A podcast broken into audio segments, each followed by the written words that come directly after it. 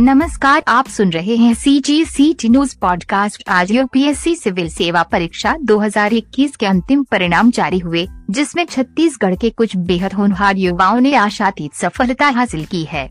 रायपुर की रहने वाली श्रद्धा शुक्ला भी इन सफल अभ्यर्थियों में एक हैं।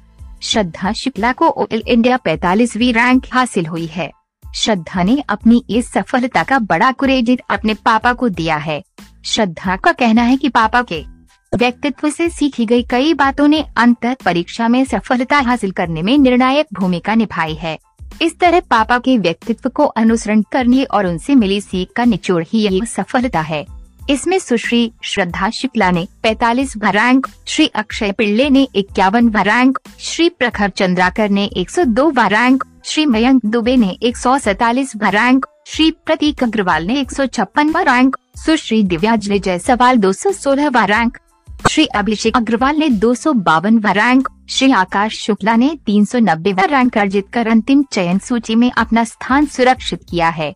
मुख्यमंत्री श्री भूपेश बघेल ने संघ लोक सेवा आयोग, यूपीएससी, द्वारा आयोजित की गई सिविल सेवा परीक्षा 2021 में सफल हुए छत्तीसगढ़ के सभी प्रतिभावान युवाओं को बधाई एवं शुभकामनाएँ दी हैं और उनके उज्जवल भविष्य की कामना की है। मुख्यमंत्री श्री बघेल ने कहा कि इन युवाओं ने देश की सबसे कठिन परीक्षा में सफल होकर छत्तीसगढ़ को गौरवान्वित किया है पैतालीसवीं रैंक के साथ अखिल भारतीय प्रशासनिक सेवा परीक्षा पास करने वाले श्रद्धा के पिता सुशीलानंद शुक्ला कांग्रेस के आईटी विभाग में मीडिया सेल के प्रमुख हैं। सुशीलानंद शुक्ला भारतीय राजनीति के विषय में अच्छी जानकारी रखते हैं और एक बहुत अच्छे वक्ता भी हैं। छत्तीसगढ़ कांग्रेस में उनकी पकड़ काफ़ी मज़बूत है और लोगों ने एक सुलझे हुए नेता के रूप में देखते हैं C G C T news